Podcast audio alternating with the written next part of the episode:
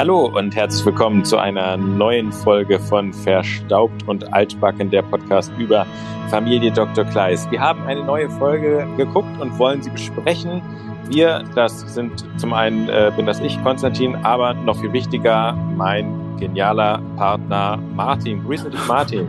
Oh, hallo. Ich bin der geniale Partner. Ja, ich dachte, wenn dann gleich mal heute groß einsteigen, ja. Auch die Latte hochlegen, dass du natürlich auch, dass die Leute sagen, jetzt sind wir mal gespannt, ob der wirklich so genial ist. Ja, da fällt mir ein, neulich, also wir gucken ja manchmal die Folgen zu zweit hier in unserer Wohnung, und neulich haben wir eine Folge gesehen, also die Folge, die wir heute besprechen wollen, und am nächsten Morgen sind wir beide irgendwie aufgewacht und morgens so, ich war noch halb am Schlafen, hatte noch nicht mal einen Kaffee, fragt mich meine Freundin, hey, wollen wir nicht eine Folge Dr. Kleist gucken? Und ich habe von meinem inneren Auge nur gesehen, ich bin noch halb am Schlafen und soll jetzt schon wieder den Laptop holen und intensivste Notizen machen. Dafür bin ich noch überhaupt nicht bereit.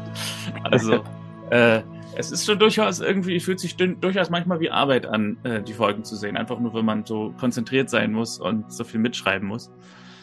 Ja, also danke für die Anerkennung an dieser Stelle. Genau, ja, ich finde, also das kann man ja, ich meine, den aufmerksamen Zuhörern wird es ja aufgefallen sein, dass von dir immer der inhaltliche Input kommt. Ich gucke es, aber ich bereite nicht so viel vor und nach. Du schneidest das Ganze ja auch noch, also von daher, und es kommen ja auch immer die schönen kleinen, was ich ja immer besonders gerne mag, diese kleinen Zwischenclips, also entweder aus der Folge oder was halt noch so gut reinspielt. Von daher, das gibt den Folgen schon die richtige Würze. Ja.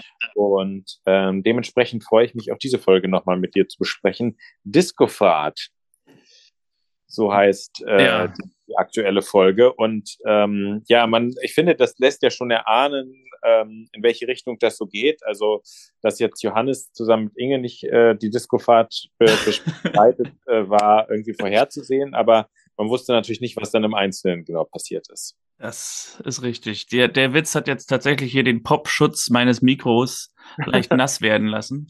Zum Explodieren gebracht. Okay. Nee, da habe ich jetzt aus Versehen aufgespuckt. Ja, Discofahrt. Ist das eine FSK 6-Folge gewesen? Ich gucke nochmal kurz in der Notiz von letzter Woche, wo es nicht drin steht. Okay. Komisch. Ich glaube, ich habe es gesagt. Ja, genau, ich habe es, glaube ich, gesagt, weil ich hatte mir letzte Woche die Notizen nicht gemacht zur Folge, die wir heute machen. Und habe es nur in den Podcast gesagt. Wahrscheinlich haben wir jetzt ganz viele Leute, die den Podcast gehört haben von letzter Woche und die gerade ihre Bluetooth-Box anschreien, weil sie es besser wissen als wir. Mhm. Aber ich glaube, es war eine 12er. Ah, okay. Ja, würde ja auch passen. Ich gucke nochmal nach, während wir hier parallel Zeit totschlagen, weil das kann ich ja, ich bin ja hier immer eingeloggt bei Amazon Prime, und da kann ich das ja immer sehen. Und wir sind in Staffel 2, richtig? 200. Oh ne, ist eine 6er. Okay. Okay. Die 12er war Herz in Not, wo kein Herz in Not war. Ja, hier gab es ja zumindest die Discofahrt. Es gab eine Disco und eine Fahrt, ja. Das stimmt. Beides nicht unbedingt zusammen, also hing halbwegs nur zusammen. Ja, es ist generell komisch, ne? Die Titel sind ein bisschen komisch geworden seit dem Staffelwechsel. Also ich bin hier gerade nochmal, habe sie gerade hier nochmal vor mir. Die erste Folge hieß Familienglück. Das ist immer noch okay, finde ich. Da gab es ja auch das Rezept, was so hieß, Familienglück, dieses chinesische Rezept, was Marlene machen wollte. Die zweite Folge hieß Lieben und Leiden. Das war diese mit der verflossenen alten Liebe von Johannes, würde ich auch noch sagen, okay, ja, Lieben und Leiden kam da drin vor. Dann kam Herz in Not, dann kam dieses Endstation Sehnsucht, wo wir ja irgendwie gar nicht so richtig ergründet haben, aber ja auch ein bisschen aus Ignoranz, weil wir beide das Theaterstück nicht so richtig kennen, was es damit auf sich hat. Und dann kam jetzt Discofahrt, gut, ja, ist ein sehr wörtlich genommener Titel. Also, ja, es gab eine Fahrt zu einer Disco, nennen wir die Folge doch Discofahrt. Ja, ich meine, hier ist natürlich sozusagen das, was dann passiert mit dieser Fahrt, ist natürlich wie sagt man, das ist das, was alles, die Grundlage für alles, was in der Folge so grundsätzlich passiert. Von daher ist es jetzt schon ein etwas konkreterer Titel als sozusagen also hier kann man jetzt schon so ein bisschen was draus ableiten. Behalten wir das mal im Auge, würde ich sagen. Ja. Die Titel. Genau, achten wir mal weiter drauf. Steigen wir doch ein.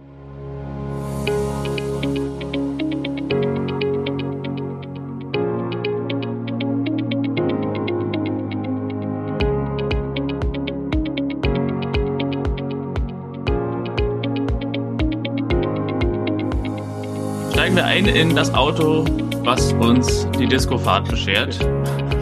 Exakt. Wir beginnen mit einer Szene, Konsti, du weißt ja noch von meinem Trinkspiel.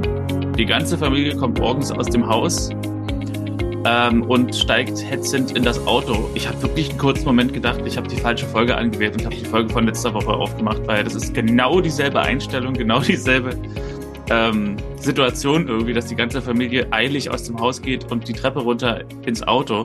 Aber dann ist diesmal nicht Johannes der Nachzügler, der noch irgendwie Bauchschmerzen hat, sondern Piwi, der seine Tasche holen muss, die er vergessen hat. Das hat sowas von dem Simpsons-Sofa-Gag. So ein bisschen.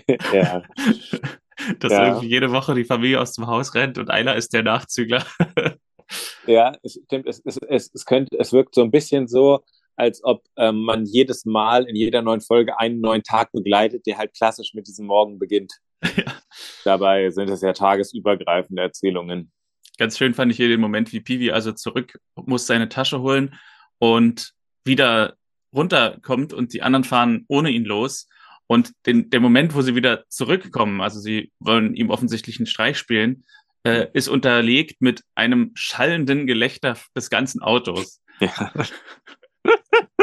Ja, das war mir auch aufgefallen. Dabei ist dieser Gag, vor jemandem ein paar Meter wegzufahren, der gleich einsteigen will, der älteste Gag, der einen unfassbaren Bart hat. Also er ist vielleicht sogar älter als die Erfindung des Autos selbst. Das kann gut sein, ja. Mindestens zeitgleich, aber es ist, glaube ich, sofort bei der allerersten Fahrt mal irgendwie passiert. Der Kutsche wird es bestimmt auch schon passiert sein. Ja, stimmt. Dann sind wir in der Praxis und ich habe mir einen Satz kopiert aus den Notizen von letzter Woche. Ich fand in der Folge letzte Woche Folgendes sehr anstrengend. Exposition in Nebensätzen, habe ich damals geschrieben. 2 unbekannte Figuren in einer neuen Szene. Und bevor ich ergründen kann, was passiert und wer sie sind, erzählen sie schon von Reisen und Großvater war bei der Marine und ich komme überhaupt nicht mit, was jetzt hier die wichtige Information ist. Ging mir hier 1:1 wieder so. Wir haben eine neue Figur, also wir haben Christian, der eine neue Patientin, die wir noch nie gesehen haben, untersucht, die erzählt, ja, ich bin jetzt wieder genesen, das mit dem Herz und mein Mann Michael ist ja nicht mehr da, ja, und ihr Mann ist an einem Gehirnschlag gestorben, aber ich habe ja noch Jens, meinen Sohn und die Kochkünste und ich komme nicht mit.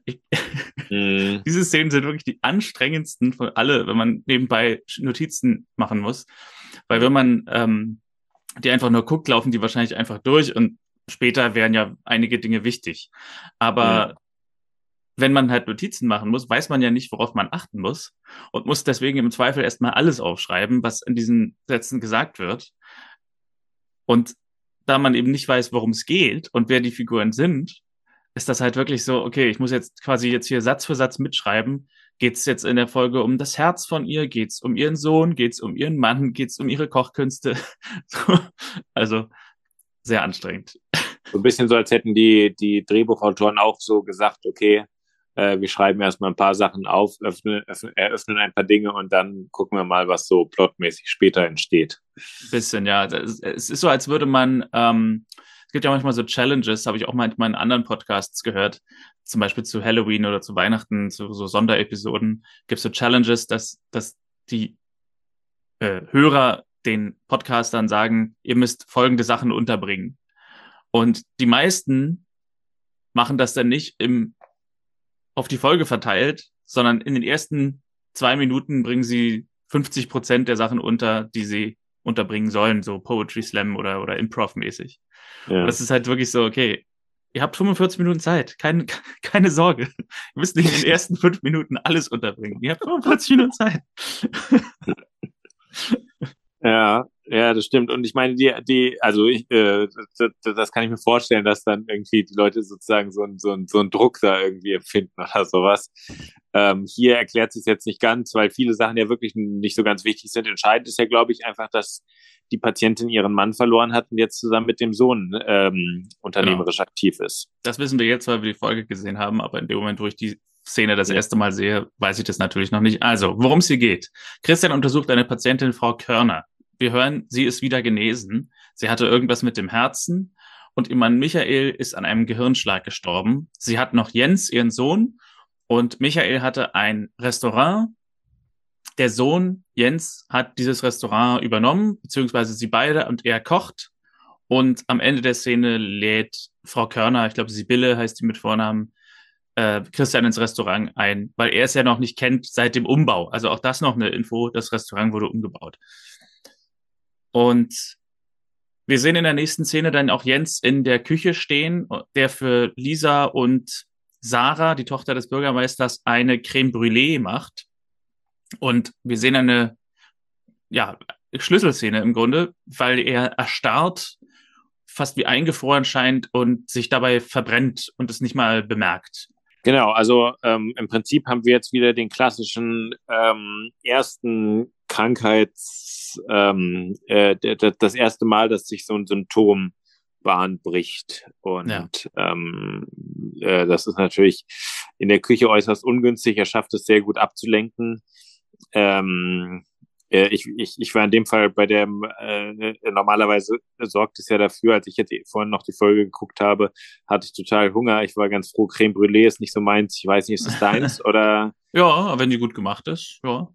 Wenn man sich dabei nicht verbrennt, okay, dann, weil darauf war ich jetzt nicht so scharf. Aber genau, also das ist die Szene, die eigentlich die Grundlage des Ganzen bildet. Genau. Christian und Frau Körner verabschieden sich auf der Straße. Und Jens hält mit einem alten Auto an und lässt Lisa aussteigen, erkundigt sich nach seiner Mutter bei Christian und er bedankt sich auch bei Christian, dass er sich gekümmert hat. Und verabschiedet sich von Lisa mit den Worten bis heute Abend. Und Lisa muss erklären, dass er heute seinen freien Tag hat und sie abends gerne nach Erfurt in die Disco wollen. Christian erlaubt es erst nicht so richtig und kriegt dann aber einen Anruf, der ein bisschen ablenkt. Und wir beenden die Szene mit einer Sarah, die verschwörerisch sagt, dann eben Plan B. Wusstest du da schon, was das bedeuten würde? Nee, ich dachte, vielleicht gehen sie ohne zu fragen oder irgendwas anderes, aber nee, habe ich nicht. Nee. Okay. Was mich nur gewundert hat, ist, dass sie sagen, er hat heute den freien Tag, aber wir haben ihn kurz davor in der Küche arbeiten sehen, aber dann war das wahrscheinlich einfach, er hat einfach Creme Brûlée für seine Leckermäulchen, die beiden Mädchen gemacht. Aber also ich habe mich ja gefragt, sozusagen schon ein bisschen, das ist so ein bisschen schade, wenn man den Hintergrund nicht ganz, also es ist nicht so, dass man den Figuren so folgt im Sinne von, dass man immer die Kontakte, die sie so bekommen oder die sich auseinanderleben oder so, dass man das so stark erlebt, oder? Also wie sie jetzt den Jens kennengelernt haben oder so, der hat jetzt nicht 2, 3, 4 Folgen oder sowas gehabt, sondern der hat diese eine Folge und man kann davon ausgehen, dass er nicht allzu oft auftaucht. Aber wie der Kontakt entstanden ist oder sowas, das haben wir nicht kennengelernt. Ja. Oder das haben wir nicht mitbekommen. Aber ja, genau, für die hat das vielleicht nur mal extra gemacht. Das stimmt. Es wäre, ich glaube, es war auch in Staffel 1 ein bisschen mehr, dass man Figuren gesehen hat, wie zum Beispiel auch Hans Tromberger, hat man ja einmal ganz kurz gesehen in einer Folge und der wurde dann später eine größere Rolle. In der Staffel hier ist es, glaube ich, bislang eher wirklich so, wie du sagst, dass man eine Figur neu trifft, um die es dann in der Folge hauptsächlich geht, aber danach sehen wir ihn oder sie nie wieder. Ist ja auch so ein bisschen das, was einhergeht mit der Kritik, die ich jetzt schon zweimal hatte, dass man irgendwie neue Figuren trifft, gar nicht weiß, wer die sind und dann muss man sich in kurzer Zeit merken, was deren Backstory ist. Mhm. Ja. Und wir merken, dass es sozusagen, also das ist so die zweite grundsätzliche charakterliche Veränderung der Serie. Die erste ist ja, dass es in der zweiten Staffel schon so einen ganz generell größeres Wohlfühlempfinden irgendwie, so eine größere Wohlfühlstimmung irgendwie herrscht. Also es ist auch ein bisschen mehr Musik und sowas, so diese Wohlfühlmusik und so, habe ich das Gefühl auch öfter und so. Also so ein bisschen gibt schon Veränderungen so in diesem dramaturgischen Drive. Ja. Und genau, Jens ist, genau, die Hintergründe erfahren wir halt nicht so ganz genau, aber er spielt gleich noch eine wichtige Rolle. Also, Sarah will Plan B umsetzen. Und Plan B sieht so aus, dass wir in der Kleistküche sind, Marlene mit Clara und Inge. Und Marlene teilt mit, Lisa ist auch dabei, und Marlene teilt mit, dass Christian nicht zum Essen kommt, weil er eben noch diesen Anruf hatte in der vorherigen Szene, sich noch um was kümmern muss. Und Lisa fragt daraufhin Marlene, ob sie nach Erfurt gehen darf, will sich also von ihr die Genehmigung holen, die Christian schon verweigert hat. Und Marlene sagt erst das Gleiche wie Christian, dass sie bis 22 Uhr wieder da sein muss. Lisa will feilschen und auf 0 Uhr erhöhen, wie auch schon vorher in der Szene mit Christian. Und Marlene lässt sich breitschlagen. Und ja, ich glaube, da gibt es ein Wort für. Mir ist es weder beim Gucken der Folge eingefallen, noch jetzt, dass ein Kind quasi so das eine Elternteil fragt und wenn das Nein sagt, dann noch zum anderen Elternteil geht und das dann auch fragt. Aber mir fällt es jetzt nicht ein. Also ich glaube, da gibt es einen Kinderpsychologie-Begriff dafür, dass, ja, wenn Eltern sich quasi nicht absprechen, sowas passiert. Oh, das weiß ich nicht. Ich weiß immer nur, dass es diese komischen T-Shirts gibt, diese Spruch-T-Shirts, die ich aber unlustig finde, dass wenn Mama Nein sagt, frage ich Papa oder sowas. Aber ja. Nee, ich kenne das, den Begriff kenne ich auch nicht. Ja. Und dann gibt es noch einen kurzen Moment zwischen Johannes und Inge, die sich verschämt anschauen. Also da gibt es weiterhin ungutes Gefühl zwischen den beiden, nachdem sie die Nacht verbracht haben und sich ja eigentlich verabredet haben, dass sie jetzt zusammen sein wollen. Scheint es jetzt so zu sein, dass sie fast so One-Night-Stand-mäßig so daran zurückdenken und sich eher verschämt begegnen. Es bleibt irgendwie eine unklare On-Off-Sache. Ist ja auch nochmal wichtig in dieser Folge. Genau. Wir sind danach in der Wohnung von Jens und seiner Mutter Sibylle und sie liest einen Zeitungsartikel über seinen Erfolg und seine Hand zittert beim Kaffee eingießen. Aber bevor darüber geredet werden kann, lenkt er ab mit einem Gespräch über die Hypothek und sie macht sich Sorgen um ihn, sagt, er ist überarbeitet und dann sagt er aber, ja, ich bin vielleicht überarbeitet, aber ich fahre ja in einer halben Stunde nach Erfurt mit Sarah und Lisa und kann mich da erholen. Und sie sagt, na, das ist doch was. Fand ich ganz witzig, dass die Mutter so, stell dir mal vor, es wäre umgekehrt. Wäre deine Tochter so? Und dann würde sie so sagen, ja, ich fahre ja mit meinen 2 Freunden jetzt demnächst los. Und der Vater sagt, na, das ist doch was. Stimmt. Ja, irgendwie sehr klar zugeschrieben, auch sozusagen. Ist auch lustig, dass sozusagen klar ist, du brauchst mehr Entspannung. Ja, ich gehe ja feiern. Mit 2 Freundinnen. Genau, also klingt irgendwie so, weiß ich nicht, klingt auch eher so, als ob einer so die ganze Zeit on Tour sein muss und nicht irgendwie, dass der mal abschalten kann. Das war wie damals Max Kruse, der meinte, er will auch mal die Seele baumeln lassen, nachdem er irgendwie bis früh um 5 oder so im Club war und total abgefeiert hat. Die Seele baumeln lassen. Ja, ja stimmt, das ist unpassend. Unpassender Begriff.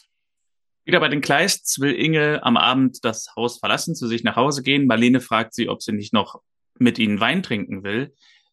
Sie hätte Lust, sieht man ihr an, aber es gibt eine unangenehme Stille zwischen ihr und Johannes und dann will sie doch gehen. Und dann kommt Christian nach Hause. Ja, Inge geht, dreht sich nochmal um Johannes zu verabschieden und er reagiert ganz unbeholfen.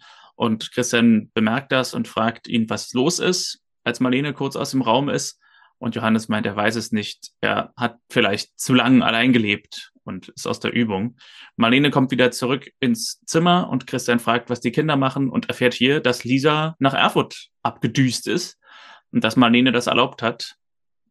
Und Christian kriegt dann in diesem Moment natürlich auch einen Anruf, dass es einen Autounfall gab. machen wir gleich weiter, würde ich sagen. Christian fährt zu diesem Autounfall, zum Unfallort. Und wir haben eine kurze Szene mal wieder mit Remanka, die sonst in dieser Staffel nicht viel auftaucht, die ihn sofort abfängt, sagt, er soll sich nicht aufregen. Lisa war mit im Auto, aber es ist alles in Ordnung. Der Fahrer ist Jens. Das war ein witziger Schauspielmoment von Francis Fulton Smith hier, als er sozusagen, er kommt besorgt an und in dem Moment, wo er erfährt, dass es Jens ist und zu Jens durchgehen will, ist sozusagen der besorgte Doktor, der um das Wohlergehen eines möglichen Patienten sich Gedanken macht, verschwunden. Und es ist der besorgte Familienvater, der sofort mit finsterer Miene, Jens? Aber Jens, da drüben. Jens. Jens. Jens! zu ihm durchdringen will, sich noch an Remanka vorbeizwingt. Ja, ich habe diesen Moment gar nicht so, vielleicht habe ich den nicht aufmerksam genug beobachtet, aber ich war total irritiert von Remanka, weil von ihr kam, also der Arzt möchte zum Patienten gehen, also auch wenn man das jetzt mal so als unbeteiligter Drittsicht, ne, der Arzt möchte zum Patienten gehen und die Polizistin hält ihn zurück und sagt, er braucht ihre Hilfe. So, also so für jemanden, der die Szene nicht genau gesehen hat, steht ihre Aussage mit ihrem Verhalten ziemlich im Widerspruch. Ja, vielleicht hat sie dieses Gesicht schon mal gesehen und weiß, dass Christian, wenn er so guckt, dann will da jemanden zusammenschlagen. Und deswegen sagt sie dann so, er braucht jetzt ihre Hilfe und nicht ihre Hiebe. Ja, stimmt. Hilfe aber statt Hiebe. Er schafft es ja dann. Also sie lässt ihn ja dann auch ihn behandeln und er kümmert sich ja dann ums Geschehen. Ich war übrigens überrascht, dass er überhaupt nicht auf die Idee gekommen ist. 3 Jugendliche, Autobahnauffahrt verletzt, dass er da nicht sagt, oh, das, naja, könnten auch, aber gut, natürlich ist Eisenach auch eine Stadt und die Wahrscheinlichkeit ist erstmal gering, dass sowas passiert, ne? Sonst ist es immer umgekehrt, ne, dass man irgendwie, wenn irgendwo im entfernten Umkreis von Berlin irgendwas passiert, kriegt man besorgte Anrufe aus der Verwandtschaft aus Wiesbaden, ob alles okay ist. Aber hier ist es eher umgekehrt, so, ja, meine Tochter ist mit 2 anderen Freunden unterwegs, wird schon nicht sie sein. Ja, stimmt. Wobei, es kommen ja, das ist ja dann auch die nächste Szene, es kommen ja dann Marlene und Johannes, denen ist ja irgendwie, die müssen ja diesen Gedanken dann doch gefasst haben, weil sie ja besorgt anrufen bei Christian. Genau, also Marlene und Johannes sind zu Hause geblieben und dann wird Marlene telefonisch informiert, was passiert ist, glaube ich. Also sie legt hier irgendwie auf am Anfang dieser Szene, aber es scheint noch nicht so ganz klar zu sein, ob sie schon genau wissen, was passiert ist. Marlene möchte gerne hinfahren, aber Johannes beruhigt sie. Sie sagt, wenn Lisa was passiert wäre, dann hätte Christian sich längst gemeldet. Sie ruft Christian an, aber das Handy liegt im Auto, während er Jens verarztet und er fragt Jens, wie das passieren konnte. Und laut Sarah ist Jens einfach in die Wiese gefahren. Christian fragt nach Alkohol. Remanka sagt, es war 0 Promille, ein Drogentest geht aber nur im Krankenhaus und in der typischen Tradition der Kleistschen Patienten ins Krankenhaus will er natürlich nicht, aber Christian meint, das muss sein und er wird im Krankenwagen abtransportiert. Christian fährt dagegen Sarah und Lisa nach Hause. Tja, keine Discofahrt. Also ich meine, es wird ja gleich zum Konflikt kommen zwischen ihm und Marlene. Könntest du sozusagen, wenn du in der Position des Vaters wärest, jetzt schon sagen, was so deine Emotionen auf dem Rückweg wäre? Also wenn es dann doch irgendwie es ist ja ein bisschen überraschend eigentlich, muss man sagen, dass er nicht Lisa anmeckert, weil er könnte ja sagen, ich hatte es euch doch verboten, oder? Das stimmt, also das kommt ja eigentlich auch so gar nicht zur Sprache, dass Lisa sozusagen ihn untergraben hat, indem sie nochmal Marlene gefragt hat. Aber ich bin kein Vater, aber ich kenne so diese Dynamik zwischen Vater und Tochter so ein bisschen und würde vermuten, dass wahrscheinlich man im Zweifel eher erstmal seiner Tochter weniger die Schuld gibt als jemand anderem. Ja. Ja, das stimmt. Das stimmt. Ja, sie kommen jetzt nach Hause und da gibt es ja dann auch einen Konflikt, ne? Genau, Lisa und Christian kommen nach Hause, Marlene ist erleichtert, Johannes ist so ein bisschen auf Krawall gebürstet hier in der Szene. Er ist sauer, dass er nicht angerufen hat. Und als Christian Marlene dann sagt, sie hätte es nicht erlauben sollen, legt Johannes nach mit: Und pumpt dich doch nicht so auf, sie konnte doch nicht ahnen, dass sowas passieren würde. ja, aber irgendwie ist ja die ganze Szene über entweder ein bisschen zu reserviert oder ein bisschen zu aggressiv. Also irgendwie so ganz ein wohliges Gefühl bekommt man über Johannes, bezüglich Johannes an diesem Abend nicht. Ja, Johannes ist vermutlich auch irgendwie frustriert wegen anderer Sachen, wegen seiner Situation mit ihm und Inge. Da war wieder das falsche Personalpronomen. Es ist einfach schwer. Diese deutsche Sprache ist einfach nicht so leicht. Ich hatte erst knapp über 30 Jahre Zeit, sie zu üben. Also exakt. Und unterm Strich steht also, Christian macht Marlene Vorwürfe, dass sie sich eingemischt hat in seine Autorität. Sonst wäre alles nicht passiert und Lisa könnte tot sein, sagt er. Christian geht zu Lisa ins Zimmer, sie entschuldigt sich, bekräftigt, Jens war nüchtern. Marlene kann auch nichts dafür, er soll Marlene nicht böse sein. Seine Antwort: Schlaf gut. Und er geht zu Marlene ins Schlafzimmer im Pyjama und er hat noch mit Frau Körner telefoniert und sie informiert über den Unfall. Marlene möchte mit ihm reden, aber er sagt, er sei müde und sagt Gute Nacht. Entgegen der Beziehung, der berühmten Beziehungsregel, wenn man Gute Nacht sagt, sollen alle Streits geklärt sein. Okay. Also sie sagt ja auch so, rede doch mit mir. Ja. Und ich meine, er steht am Ende auch noch so ein bisschen unter Schock. Das muss man ihm natürlich irgendwie auch wirklich zugute halten. Aber der grundsätzliche Konflikt, der sich jetzt hier gleich, also in diesen 10 Bahnen bricht, diese Frage: Wer ist für das Kind verantwortlich? Also gerade wenn es irgendwie ein Elternteil sozusagen dazugekommen ist in die Familie, den finde ich durchaus interessant. Weil ich glaube, dass das in vielen Familien für Aufregung sorgt und auch immer extrem individuell ist, inwieweit die sich angepasst haben und einander gut verstehen und sowas. Ich weiß es nicht so genau, aber das ist, stelle ich mir immer wieder als komplizierten Prozess vor. Ich habe mir mal ein Praktikum im Kindergarten gemacht und da war es zum Beispiel auch sehr interessant zu sehen, wie die Kinder auf mich reagiert haben. Weil Kinder sehen dann wahrscheinlich einfach nur, da ist noch ein Erwachsener, der zusätzlich zu den anderen, die ich schon kenne, dabei ist. Und die haben mich natürlich dann auch nach Erlaubnis gefragt, bestimmte Dinge zu tun. Und ich war immer irgendwie in einer komischen Position, weil ich immer so dachte, kann ich das jetzt erlauben oder ist jetzt gleich Essenszeit oder was auch immer, ne? Also man hat so gar keine Ahnung, was man jetzt erlauben darf und was nicht.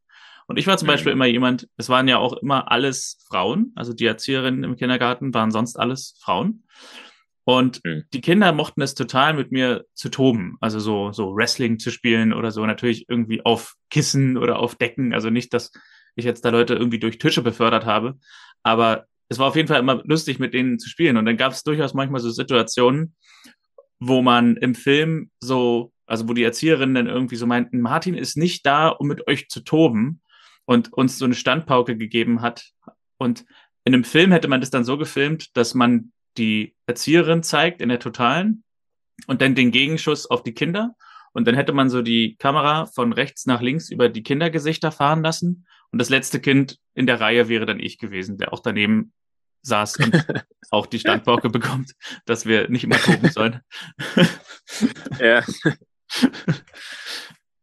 Ja, stimmt. Das ist, in welchem Rahmen hast du das? Wahrscheinlich in der 11. Klasse dann, oder? Genau. Ah, okay, ja. Ja, genau, da bist du ja in so einer ähnlichen Situation, dass man dann irgendwie so, oder ich weiß das auch bei Verwandten, die Au-pair gemacht haben oder sowas, und dann ist auch die Frage irgendwie, man hat was zu sagen, bis die Eltern nach Hause kommen oder sowas. Also ich glaube, da gibt es ja viele Konstellationen, wo das alles so ein bisschen, man sich da sehr genau einigen muss. Was ich auch süß fand, einmal war, da haben die Kinder, 2 Jungs, irgendwas heimlich gemacht und ich war direkt daneben und ich habe noch gehört und ich saß nicht nur irgendwie so 10 Meter entfernt, sondern ich saß direkt mit denen am Tisch. Und dann sagten die so unter sich so, wir müssen das und das machen, aber die Erwachsenen dürfen es nicht wissen. Und ich saß direkt daneben. Also die haben mich überhaupt nicht dazu gezählt, zu den Erwachsenen. Das ist aber eigentlich ganz sehr süß, ne? Ist halt die Frage, weil ich meine, eigentlich so, wenn sie dich jetzt gesehen haben, wirst du ja wahrscheinlich auch irgendwie trotz allem so ein Riese für die gewesen sein. Also ja, na klar, aber wahrscheinlich einfach durch mein Verhalten war ich einfach eher einer von ihnen als die 50-jährigen Frauen. So.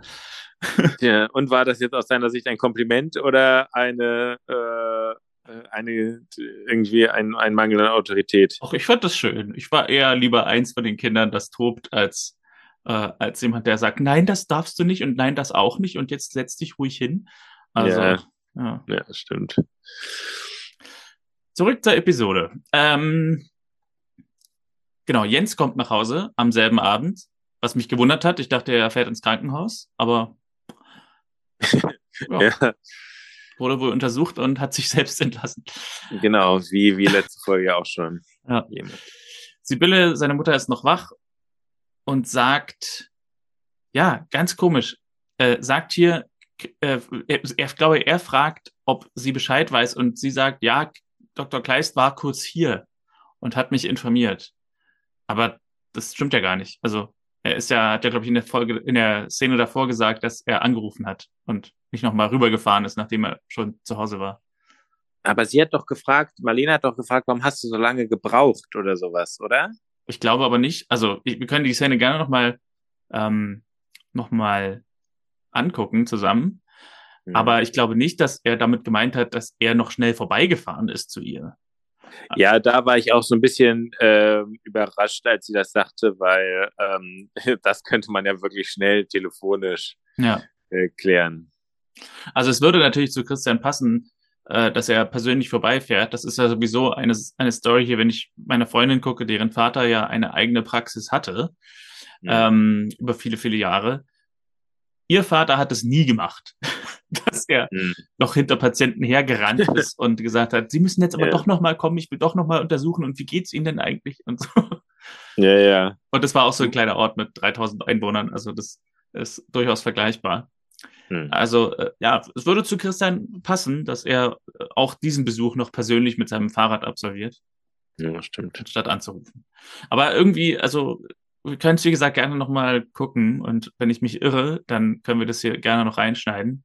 Mhm. Martin hat sich geirrt, aber ich glaube, es passt irgendwie nicht zusammen. Also vielleicht wieder mal sowas, wo die Szenen nicht ganz zusammenpassen. Mhm. Aber egal. Also, Jens meint, er ist vielleicht am Steuer eingenickt und sie gibt sich die Schuld, weil er durch das Lokal des verstorbenen Vaters gestresst ist und hat die Idee, sie könnte das Restaurant verkaufen oder einen Koch einstellen oder selbst kochen, aber er ist dagegen. Sie sind es Papa schuldig, dass wir die Familientradition fortsetzen, sagt er. Okay.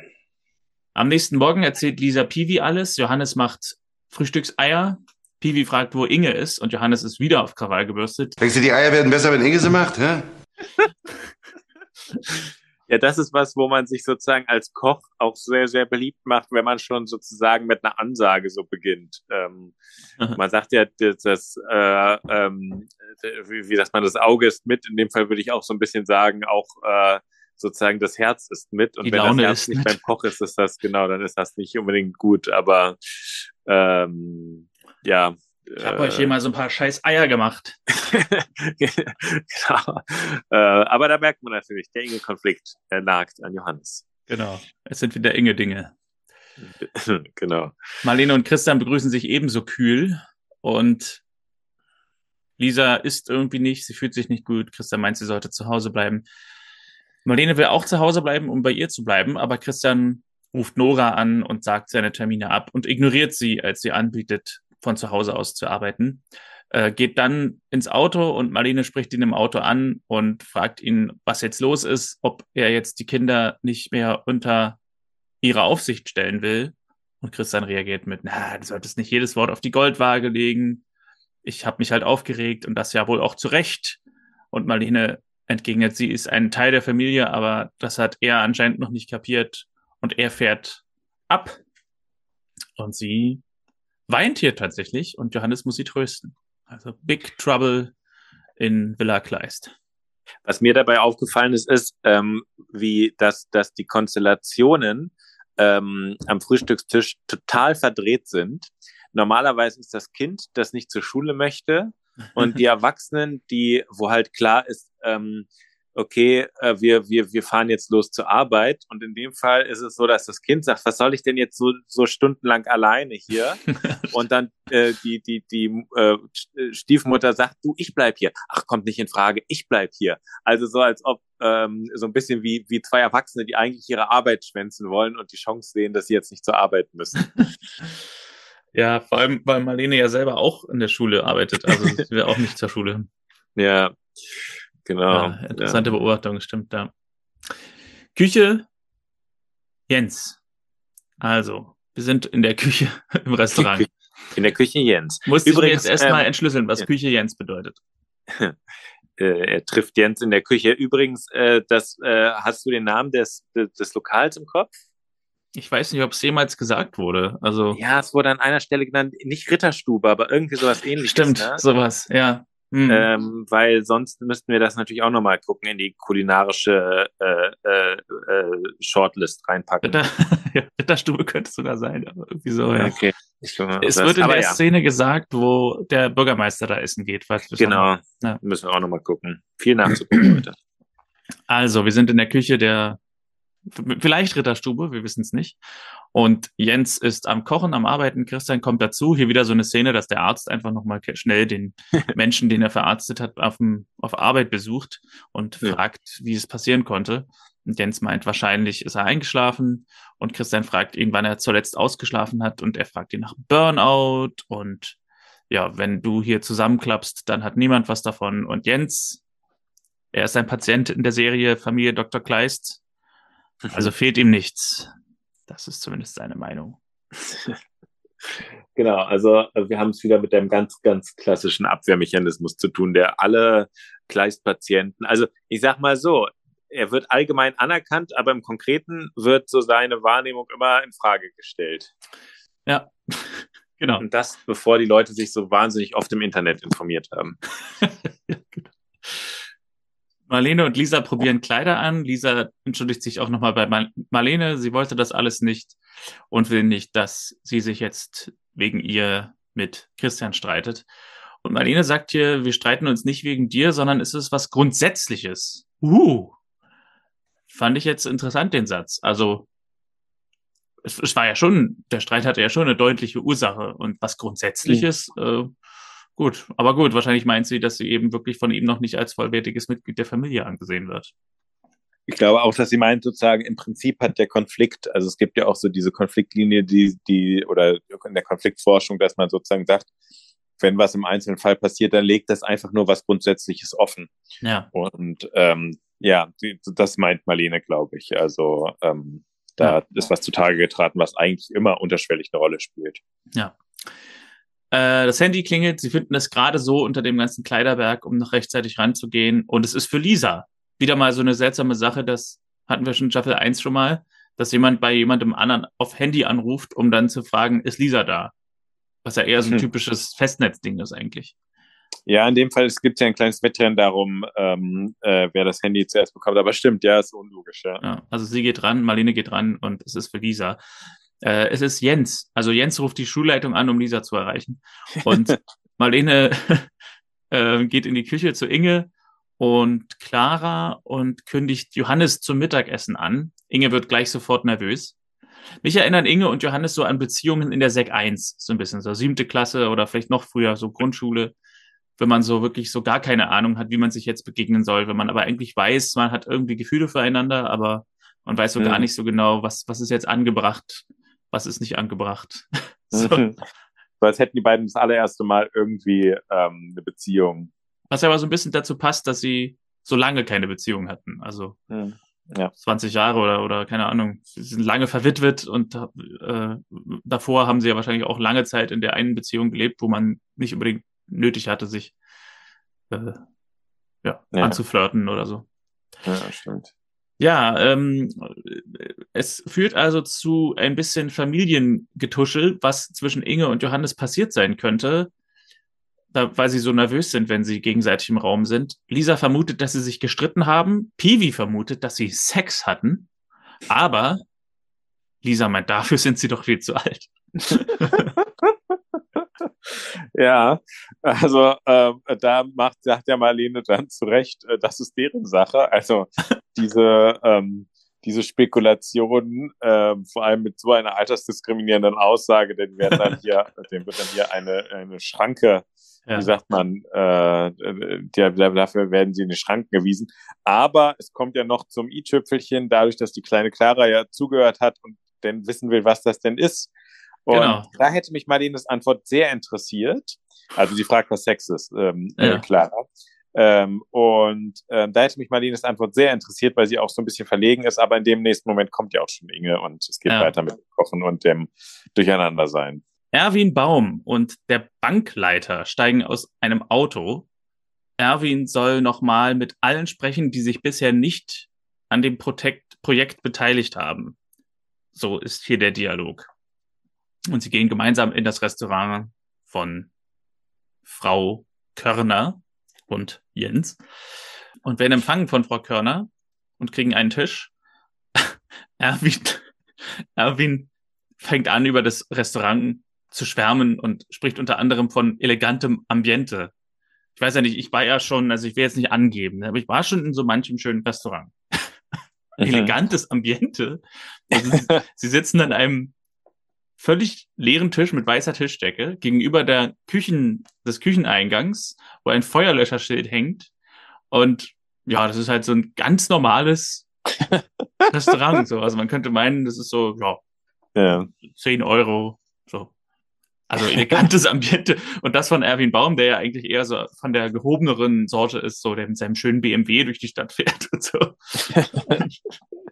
Also ich habe hier nur geschrieben, elegantes Ambiente, wo? Ja, Ritterstube würde ich sagen, ist doch jetzt eh eher von der Aufmachung her so rustikaler, oder? Ja, wobei, ja, selbst rustikal, das wäre ja dann so mit dunklem Holz oder so, aber das ist ja wirklich ein heller Raum mit hellem Holz und weißen Tischdecken und die Stühle stehen so drumherum, also es ist ja nicht mal so mit Bänken und Samtsofas oder so, sondern, also es gibt ja nicht mal so heimelige Ecken, sondern einfach so Tische in einem Raum.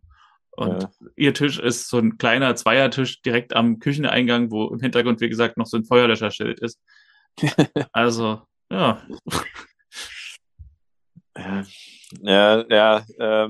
Ich meine, vielleicht ist er in dem Fall auch einfach sozusagen ein Werbetext da. Vielleicht.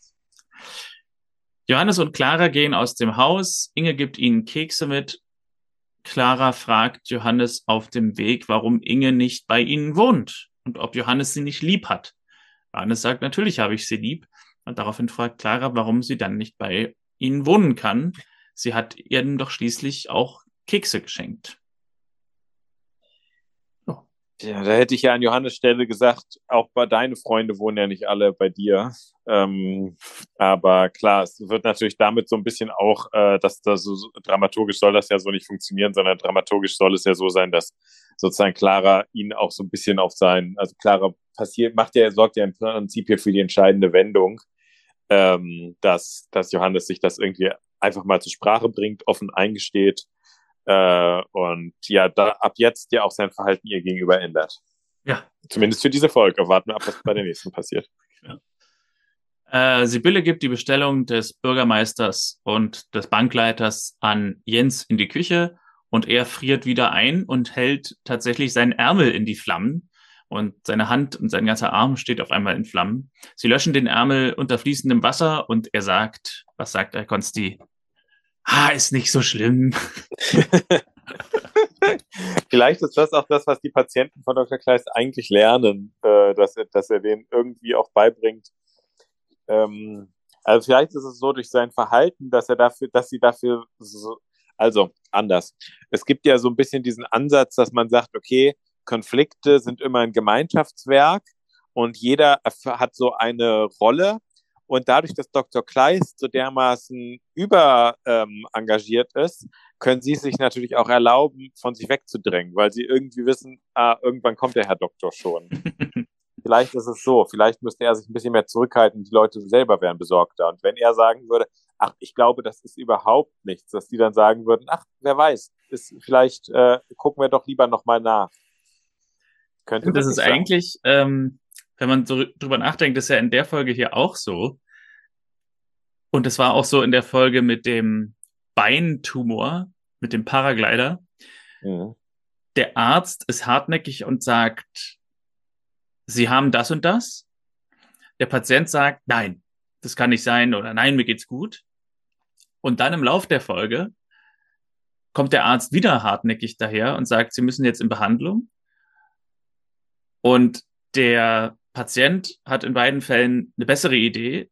Der Paraglider will lieber zur WM und hier derjenige, der will sich lieber umbringen, weil sie irgendwie herausgefunden haben, dass die Krankheit ganz, ganz schlimm sein kann und so wollen sie nicht leben oder so. Ja. Das war ja sogar bei der Evelyn auch so. Also erst so die Abneigung oder die Ablehnung, dass diese Krankheit überhaupt nicht sein kann, weil ihnen geht's ja gut. Und dann das Gegenteil, nee, behandeln lassen will ich mich jetzt auch nicht, dann lieber gleich umbringen. So. Ja, sie haben nie ein ganz gesundes Verhältnis zu ihrer Krankheit, ne? Es ist immer ein absolutes Extrem. Ja. Ja, faszinierend. Ja. Johannes und Christian sind auf dem Markt. Christian kauft mal wieder Blumen für Marlene. Also er will dafür sorgen, dass bald wieder Ruhe im Puff ist, wie du sagen würdest. Exakt. Und fragt Johannes, was mit Inge ist und was zwischen ihnen ist. Vielleicht sollte er ihr auch Blumen mitbringen.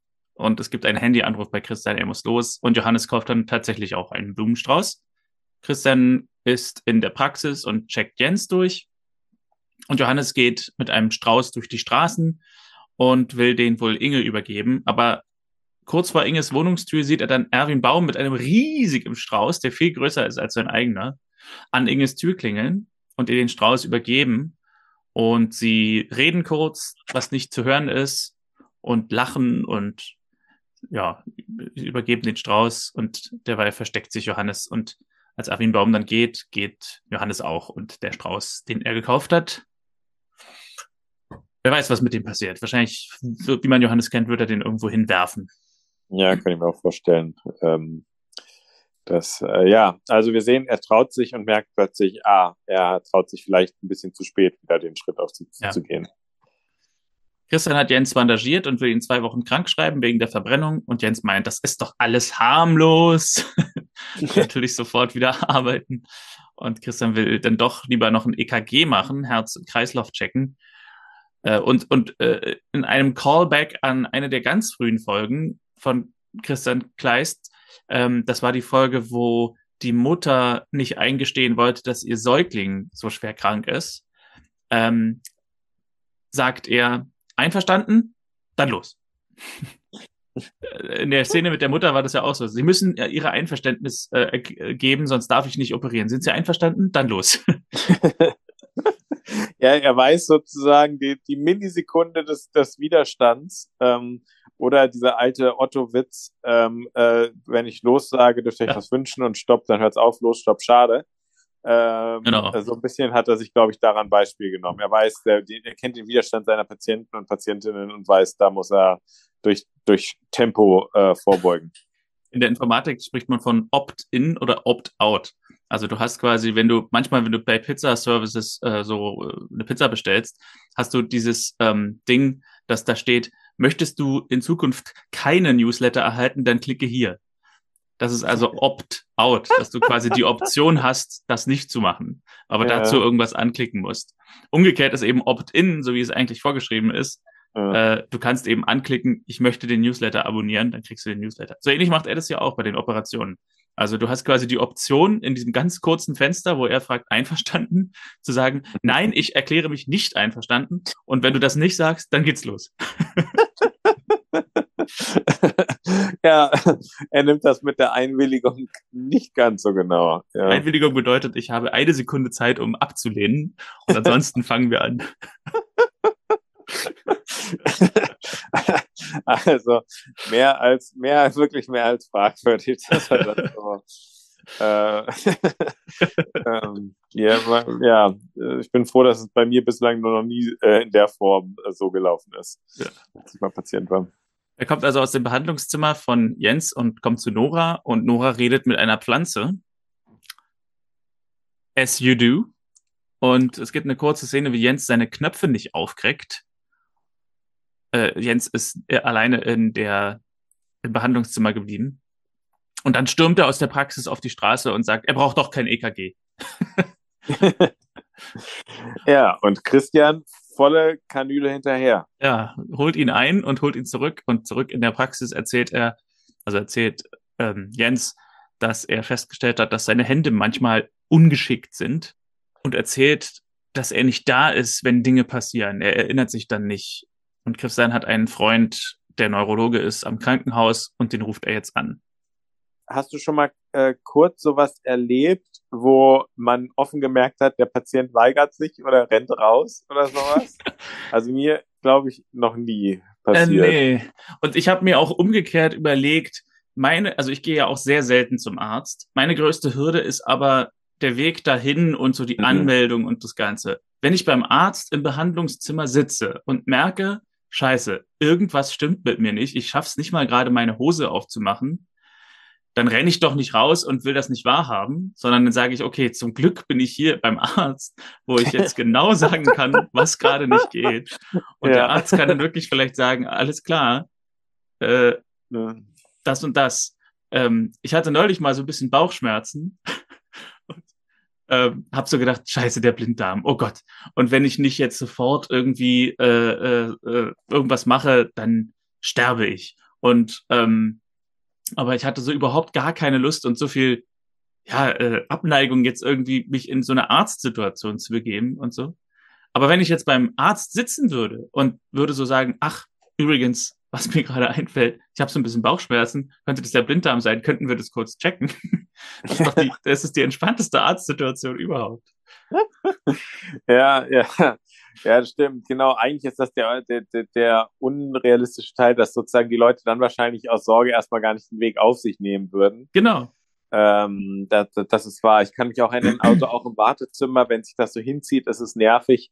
Oder auch wenn es dann heißt, Herr, kommen Sie bitte rein. Und dann sitzt man allein in so einem Zimmer, neben einem irgendwie so viel Besteck, Arztbesteck, und der Arzt ist noch nicht da. Dann finde ich es immer am unangenehmsten. Sobald die dann da sind, ist ja irgendwie, kann man ja auch abklären, was man will und was man nicht will. Zumindest solange man halt halbwegs gesund ist. Jens wird dann also untersucht von diesem Neurologen am Krankenhaus. Man sieht ihn mit so einem verkabelten Helm sitzen, und kurzer Zwischenbreak, wo Marlene und Verena im Café zusammensitzen. Man muss natürlich sagen, im Café zusammensitzen, nicht im Café. Und sie suchen irgendwie einen Kinofilm, den sie zusammen gucken könnten.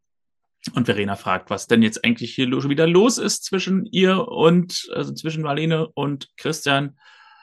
Und Marlene will Christian anrufen. Also ich habe es nicht alles aufgeschrieben, was sie hier schlawinern. Oder schwadronieren ist das Wort. Da werde ich später in der Folge nochmal drauf zurückkommen, sagen wir mal so.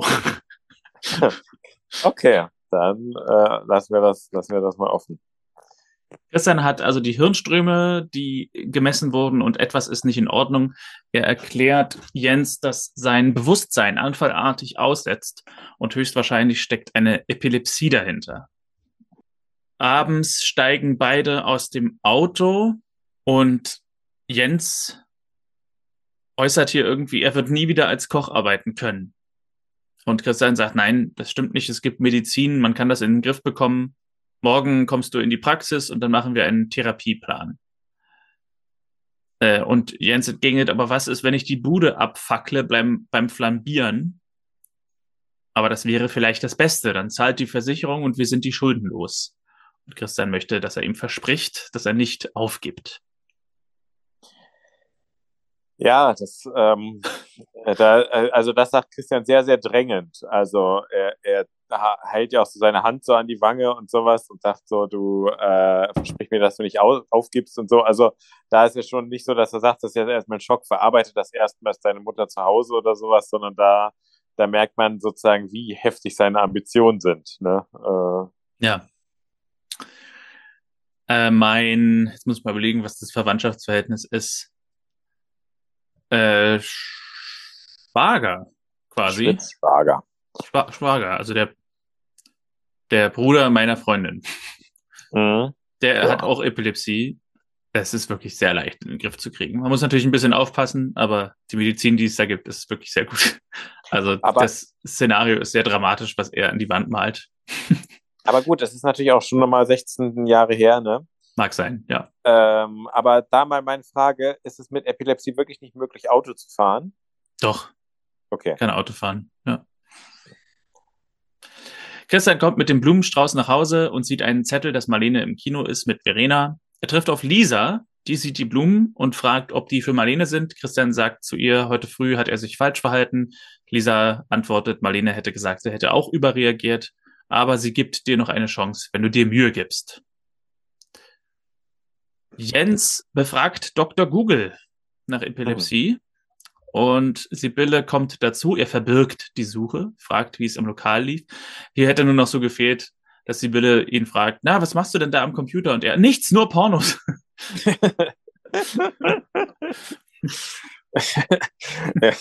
Ja, das ist ja manchmal so dieses, worauf man so hofft, dass irgendwas so passiert, was so völlig außerhalb der Erwartung ist. Aber Jens ist in dem Fall, er verheimlicht nur seine Google-Suche. Genau. Ja, er fragt, wie es im Lokal lief und sie sagt, seine Vertretung hat sich wacker geschlagen, aber letztlich sagt sie dann doch, ohne dich läuft es nicht ganz so gut und sie geht ins Bett und er liest weiter, unter anderem Stichwort, manche Berufswünsche bleiben unerfüllt und Autofahren ist nicht erlaubt. Das sind zwei Dinge, die ihn hier dann bestätigen in seiner Angst, von Dr. Google bestätigt. Das ist natürlich auch sehr dramatisch, wenn in so einem Arztratgeber steht, manche Berufswünsche bleiben unerfüllt. Das klingt natürlich sehr, also im Normalfall würde das, glaube ich, ein bisschen sachlicher stehen, dass das dann einfach heißt, Komplikationen gibt es unter anderem bei oder sowas. Aber so ist natürlich die perfekte Vorlage für Jens, dann auch so sein Kopfkino auszumalen. Ich habe das übrigens gerade nochmal eben nachgelesen. Also es gibt natürlich auch verschiedene Formen von Epilepsie. Ja. Und wenn es ein wesentliches Risiko für erneute Anfälle gibt, dann ist tatsächlich Autofahren nicht erlaubt. Und es kann auch ein vorübergehendes Fahrverbot in Kraft treten bei einem einmaligen epileptischen Anfall. Das dann aber natürlich erstmal, wenn man das dann behandelt, dann wird die Situation neu bewertet. Aber okay. Das Risiko ist eben die Frage, und wie stark die Epilepsie ausgebildet ist. Aber gut, wir reden natürlich auch immer von zwei unterschiedlichen Ländern, muss man dazu sagen. Diese Seite meiner Familie ist ja nun mal in der Schweiz, nicht in Deutschland. Also wer weiß, vielleicht ist da anders. Verena und Marlene verabschieden sich nach ihrem Kinoabend und Johannes kommt mit einem Strauß zurück ins Familienhaus. Es ist wohl immer noch derselbe Abend. Und Christian fragt nach dem Strauß, was damit ist und ob er getrunken hat. Und Marlene kommt auch nach Hause. Christian meint zu ihr, er sei ein Esel gewesen. Und sie sagt, sie hat auch hässliche Dinge gesagt. Und er meint, dazu hatte sie aber auch jedes Recht. Sie sind eine Familie. Marlene sagt, vergiss das bitte nie wieder. Und Christian verspricht es ihr.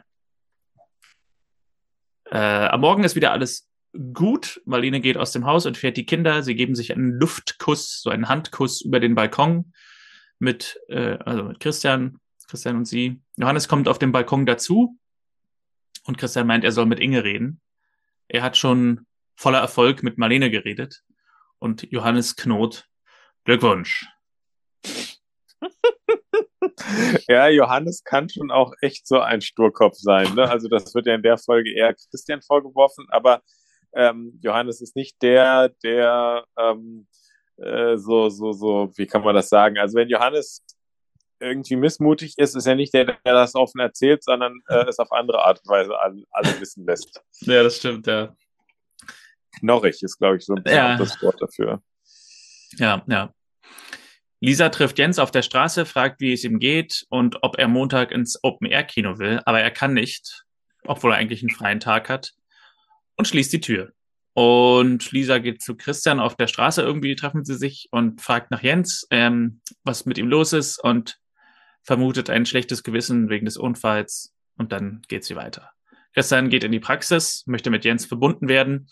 Nora erreicht auf dem Handy nur seine Mailbox, versucht es im Lokal, und während das Telefon im Lokal klingelt, sehen wir, wie Jens dort im geschlossenen Lokal sitzt und den Anruf ignoriert.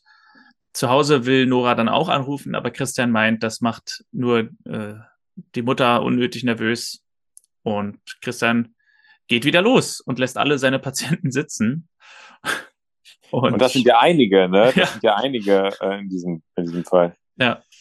Und Schnitt auf Jens im Lokal, der Benzinkanister hat und Benzin ausschüttet in der Metallküche, während Christian mit dem Fahrrad durch Eisenach radelt. Christian klopft an der Tür, Jens ignoriert ihn, und Christian klettert irgendwo rüber und durch irgendeine Hintertür rein und erwischt Jens mit brennendem Streichholz in der Hand in der Benzinlache. Und Christian will ihn überzeugen, dass es mit den Medikamenten problemlos möglich sein wird, dass er arbeitet. Jens glaubt das nicht, verbrennt sich dann am Streichholz, und das Streichholz fällt Richtung Boden. Aber Christian, Peter Parker, Kleist, fängt es, damit es nicht im Benzin landet.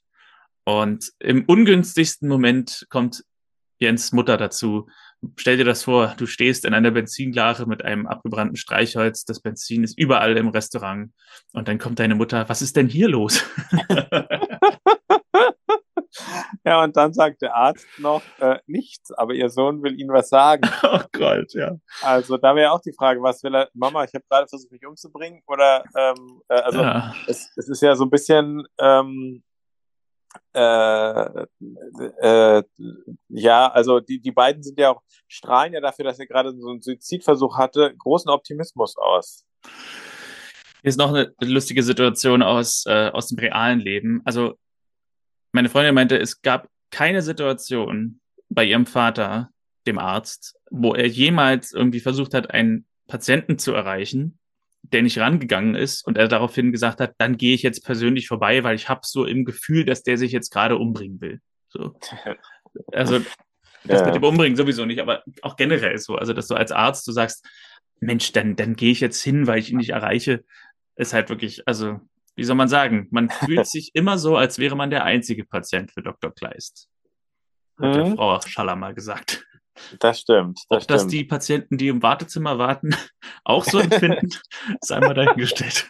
Es wäre lustig, wenn man die Folge sehen würde aus der Sicht eines wartenden Patienten. An einem Tag rennt jemand raus, ich brauche doch kein EKG. Und kurze Zeit später rennt der so raus und fährt mit dem Fahrrad davon. Und, ja. Oder der Arzt kommt endlich in die Praxis, während schon alle da sitzen, und geht nach 2 Minuten wieder, weil er irgendeinen Telefonanruf nicht hingekriegt hat. Genau. Also, ja, manche müssen wahrscheinlich ein bisschen warten. Ich kann mich aber erinnern, dass ich einmal 2 Stunden warten musste bei meiner Hausärztin damals. Und dann hieß es, dass in der Praxis an dem Tag 2 Leute einen Herzinfarkt bekommen haben. Und da weiß ich auch, dass da so Ausnahmestimmung so ein bisschen war. Das hat mich so ein bisschen daran erinnert. Aber sonst kenne ich das natürlich auch nicht. Ja, na wenigstens in der Praxis und nicht zu Hause, und die Ärztin ist hingefahren mit dem Fahrrad. Ist erstmal weggefahren, ja, das stimmt. Wir sind kurz in der Apotheke, Johannes geht in die Mittagspause, Ingrid ist die Assistentin, die hat jetzt auch einen Namen, die von Verena Klein gespielt wird. Ingrid erinnert ihn, dass er seine Blumen mitnehmen soll, und Jens, neue Szene, hat alles erzählt im Restaurant, Christian geht, und Jens' Mutter fragt, warum er denn nichts gesagt hat. Und er meint, ich wollte nicht, dass dein Herz darunter leidet, dass es dir wieder schlecht geht, wenn du weißt, dass es mir schlecht geht. Und sie sagt, ich bin stärker, als du denkst. Ich bin schließlich deine Mutter. Du bist nicht allein. Wir machen das zusammen. Und das Restaurant irgendwie wieder eröffnen. Und er will darauf bestehen. Er will kochen. Und sie sagt, klar, du kochst. Ja, also wir haben es wieder mit einem mit einem positiven Ende zu tun. Ja. Das überrascht aber natürlich auch nicht. Inge kommt zur Apotheke, fragt Ingrid nach Johannes. Ingrid sagt, dass sie ihn gerade verpasst hat, und Inge geht enttäuscht von dannen und sagt, es war nicht so wichtig. Währenddessen sehen wir Johannes mit den Blumen zu Inges Wohnung gehen. Und Erwin kommt dazu vor der Wohnung.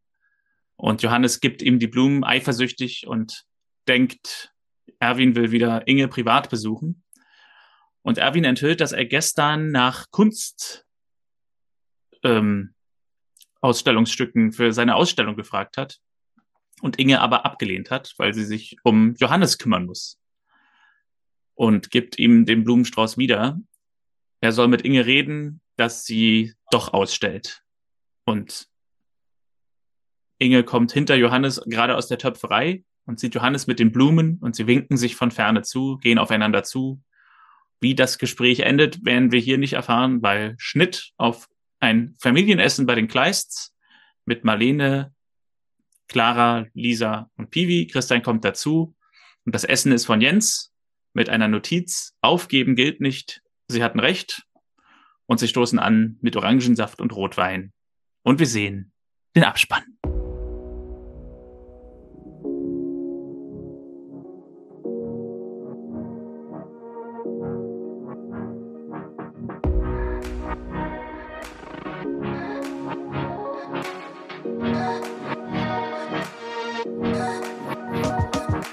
Discofahrt, das war die der Folgentitel. Und ja, Martin, was ist deine Mist, jetzt kriege ich schon diese Zwischendings nicht mehr ganz hin. Wollte auch gut, noch... bis dahin. Ach so, war nicht gut? Okay. Discofahrt, das war der Folgentitel. Martin, was ist dein Resümee? Wie fandest du diese Folge? Also, ich fand die Folge auf jeden Fall unterhaltsamer und ereignisreicher als die letzte Folge. Und es geht auch nicht nur um Gastfiguren. Das war ja, glaube ich, mein größter Kritikpunkt in der letzten Folge, dass wir quasi die einzige dramatische Story, die wir erleben, ist die zwischen Figuren, die nur Gaststars sind. Und unsere eigenen Figuren werden so ein bisschen vernachlässigt. Das ist hier nicht der Fall. Hier geht es tatsächlich auch ganz gut zur Sache zwischen Christian und Marlene und zwischen Inge und Johannes. Das hat mir sozusagen einen roten Faden gegeben, an dem sich auch die andere Story mit Jens und Sibylle ganz gut entlanghangelt. Generell waren hier für meinen Geschmack, ein paar zu viele wilde Sachen irgendwie. Also, ich werde das dann beim Dahlmann und im Dahlmann-Segment auch nochmal aufgreifen. Aber wie ich schon angedeutet habe, es waren ein paar Sachen, wo man doch wo man doch der Folge sehr viel vorab Kredit geben muss, um zu akzeptieren, dass das, was da passiert, wirklich passiert. Wie gesagt, also so Ärzte, die die halbe Stadt einfach mal im Wartezimmer sitzen lassen, um hoffentlich noch nicht liegen lassen, um einfach mal so einer Ahnung nachzugehen und so weiter. Also da hat vieles für mich einfach irgendwie auf einer Weise die Glaubwürdigkeit etwas fast gebrochen, auf jeden Fall überspannt. Aber immerhin war es nicht uninteressant, nicht langweilig, sage ich mal so. Also weil die letzte Folge hat mich wirklich ein bisschen gelangweilt, ehrlich gesagt. Mhm. Und ja, also in der Form ist die Serie so ein bisschen anstrengend, wie gesagt, aus den Gründen, die ich am Anfang gesagt habe, weil es eben so ein bisschen viel Hintergrundgeschichte immer ist, die man sich so herleiten muss. Und es wäre halt, wie du auch gesagt hast, schön gewesen, hätte man vielleicht irgendwie eine Figur etabliert oder hätte man Jens schon am Anfang von Staffel 2 etabliert und dann irgendwie aufgebaut hierhin, dass man ihn in Folge 5 dann groß einsetzen kann. Stattdessen ist es so ein bisschen aus dem Nichts, dass wir eine Figur kennenlernen. Natürlich hat die auch ein medizinisches Problem. Aber gut, es ist noch früh in der Staffel. Das kann sicher dann im Laufe der Staffel auch noch ein bisschen einrenken, sowas. Was dachtest du von der Folge? Ich würde sagen, es ist so eine solide Folge gewesen im Sinne von relativ klassische Konstellationen. Also wir haben einen Konflikt zwischen Johannes und Inge, den wir schon kennen, der in der Form weitergeht. Also ich würde sagen, es ist so eine relative Prototyp-Folge. Wer Dr. Kleist sehen will und die Konflikte verstehen will, könnte sich die ganz gut angucken, wer sozusagen den Anfang verpasst hat. Ist mir jetzt irgendwie weder besonders nach oben oder unten groß aufgefallen. Also ich weiß so ein bisschen, was du meinst. Es ist so ein bisschen wilder durcheinander irgendwie. Also an manchen Stellen war es so ein bisschen, ich ahne, glaube ich, was gleich kommt, bin auch sehr gespannt drauf. Aber ja, so, ich habe da, glaube ich, keine dezidierte Meinung, die jetzt irgendwie so groß schlagzeilentauglich wäre. So es ist ja auch meistens so ein Charakter oder sowas, ob der einem jetzt so sehr ans Herz wächst. Was mich interessiert, also was so an sich an dem Konflikt natürlich, also wenn man es jetzt so ein bisschen in einem größeren Zusammenhang sehen will, der Druck, unter dem Leute stehen, die irgendwie unternehmerisch was eröffnen und die Schulden machen und sonst was, wenn du den da noch reininterpretieren willst, dann glaube ich, trifft das was glaube ich wirklich für viele Leute eine heftige Nummer ist teilweise. Aber darauf, ich glaube, der Serie geht es ja eher darum, die Emotionen zu erzählen und nicht so sehr diese ökonomische Perspektive dahinter. Mhm. Mhm. Hau den Dahlmann raus, Martin. Wo sind wir denn eigentlich hier? Was darf man überhaupt noch in Deutschland sagen? Mein Sushi-Lushi-Dahlmann geht an Verena. Okay. Fast schon ein bisschen klar, als ich vorhin in der Szene davon gesprochen habe. Ich muss dazu sagen, ich hatte auch Christian im weiteren, also als guten zweiten Platz, einfach für seine Art und Weise, wie er eben Marlene persönlich dafür verantwortlich macht, was da passiert ist. Also Marlene hat weder das Auto gesteuert noch irgendwas anderes gemacht. Sie hat halt indirekt dafür gesorgt, dass Lisa da in diesem Auto mit drin saß. Aber dass er sie so verantwortlich macht dafür und dann auch sie ignoriert, so, das ist so richtig Kindergartenniveau. Mhm. Aber letztlich fand ich eine Sache noch unangenehmer, nämlich Verena, die mit Marlene am Kaffeetisch sitzt und so fragt, ja, was ist denn mit dir und Christian jetzt? Und als sie eben mitbekommt, dass Marlene gerade irgendwie nicht so richtig Lust da hat, nach Hause zu gehen und Christian zu sehen, sagt sie den Satz, und ich dachte, du wolltest einfach mal wieder den Abend mit deiner besten Freundin genießen. Ja. Und dann kommt also so eine passiv-aggressive Andeutung. Und dann, wie gesagt, das Dauerthema, Marlene hat nicht genug Zeit für sie, bla bla bla. Und dann kommt es kurz darauf zu sprechen, dass Marlene mit Christian einfach mal reden sollte. Und Marlene sagt, ja, stimmt, sie hat jetzt auch langsam genug von diesem andauernden Beleidigtsein. Und Verena legt nach mit, ja, sag das doch Christian und nicht mir. So, die ganz dauernd immer nur beleidigt ist, dass Marlene zu wenig Zeit für sie hat.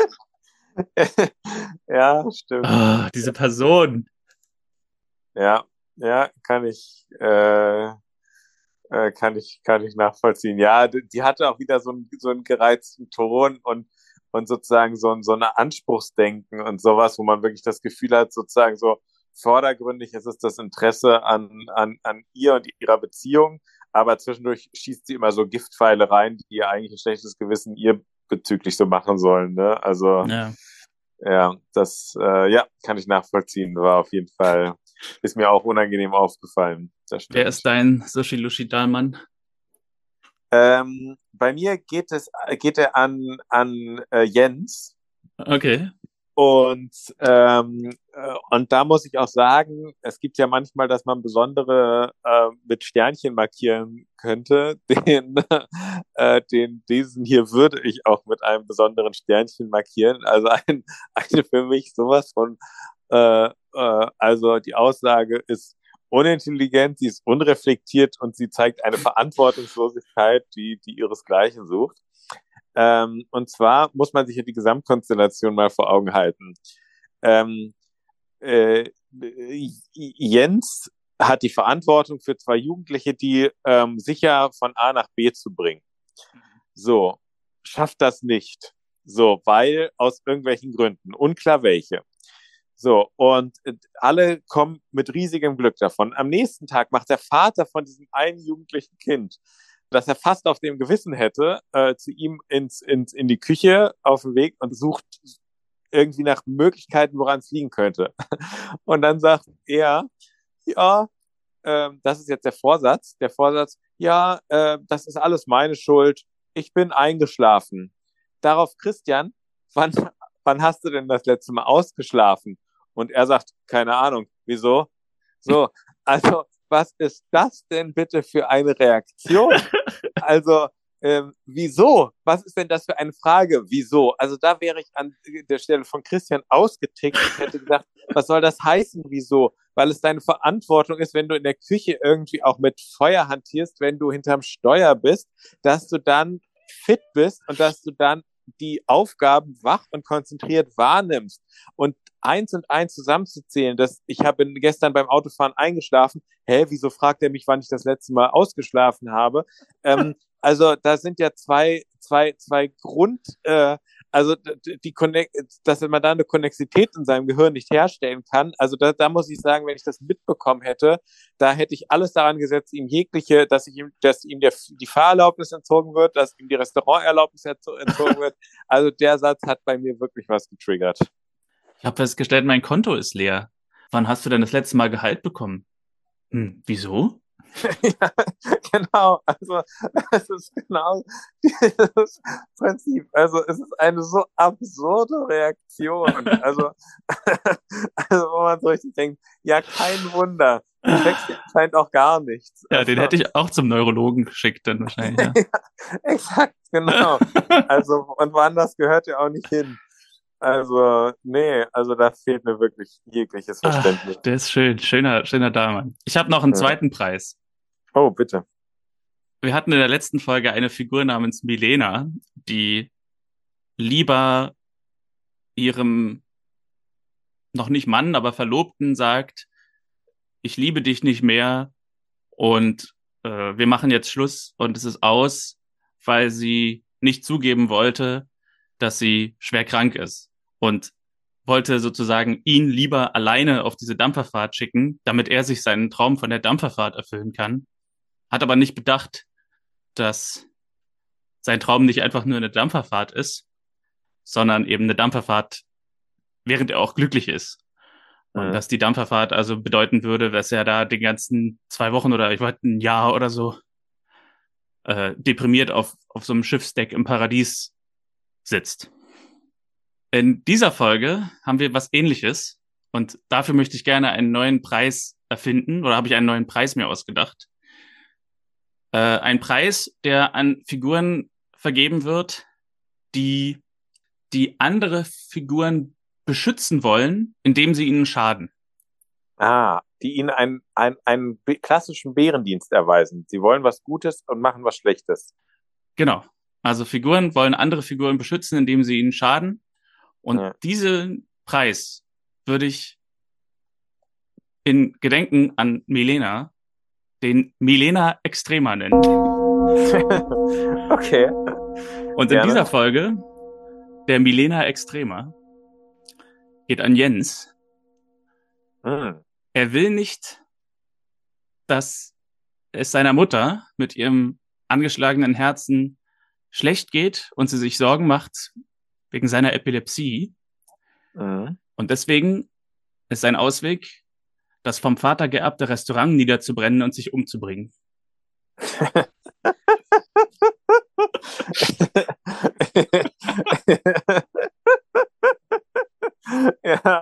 Ja, das stimmt.